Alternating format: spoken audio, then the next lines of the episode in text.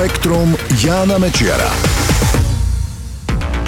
Ahoj, morské živočíchy dokážu mimoriadne efektívne ničiť vírusy, doslova sa nimi živia. Podrobnosti v tomto spektre. Morské špongie sú mimoriadne efektívne pri čistení morskej vody od všemožných vírusov. Zistila to morská ekologička Jennifer Welsh z Amsterdamskej slobodnej univerzity. Podľa jej zistení veľká časť vírusových častíc v morskej vode slúži ako potrava pre rôzne druhy morských živočíchov. Tých častíc pritom môže byť v jednom pohári morskej vody až 150 miliónov. Vedkynia skúmala mechanizmy, ktorými získavajú kyslík a potravu z vody napríklad japonské ústrice. Tou potravou sú baktérie baktérie a riasy, no popri tom strávia aj vírusy. Pri experimentoch nedali ústriciam žiadnu potravu, preto z filtrovanej vody získavali len kyslík. Ukázalo sa, že ústrice takto odstránili z vody 12% vírusových častíc a to bol ešte najslabší výkon spomedzi testovaných organizmov. Ešte lepšie výsledky pri odstraňovaní vírusov z morskej vody dosiahli špongie, kraby a lastúry. Morské špongie dokázali prítomnosť vírusov vo vode zredukovať za 3 hodiny o 90 54%. Tempo, akým ich pohlcovali, sa nemenilo ani vtedy, keď im každých 20 minút pridávali do vody nové vírusy. Tieto zistenia podľa výskumníčky ukazujú, že morské živočíchy majú na populácie vírusov mimoriadne veľký vplyv, o ktorom sa doteraz nevedelo.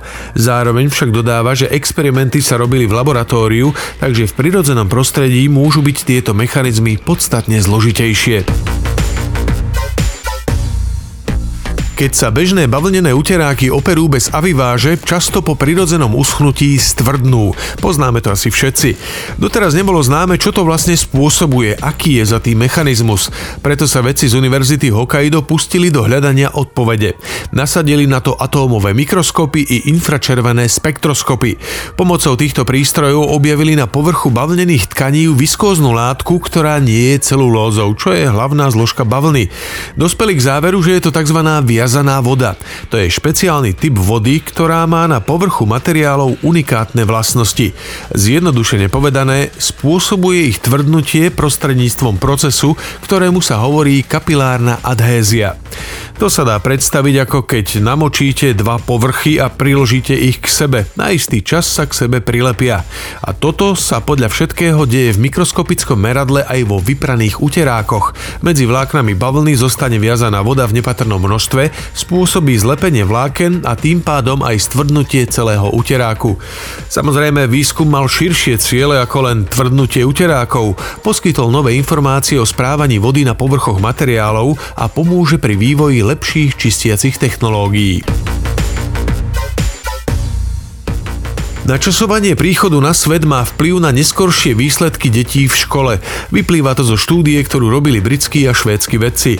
Skúmali súvis medzi predčasným alebo oneskoreným pôrodom a neskoršími školskými výsledkami vo veku 16 rokov.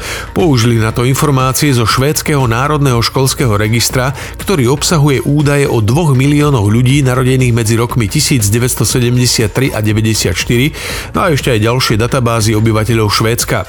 Ukázali Ukázalo sa, že priemerné známky v škole vo veku 16 rokov boli u predčasne a oneskorene narodených detí horšie ako u tých, ktoré prišli na svet v normálnom termíne. Najhoršie výsledky zaznamenali u detí, ktorých pôrodná hmotnosť bola príliš nízka, nezodpovedala dĺžke tehotenstva. Bola to prvá štúdia, ktorá detailne odhalila súvislosti medzi dĺžkou tehotenstva a úspešnosťou vzdelávania vo vyššom veku. Spektrum Jána Mečiara.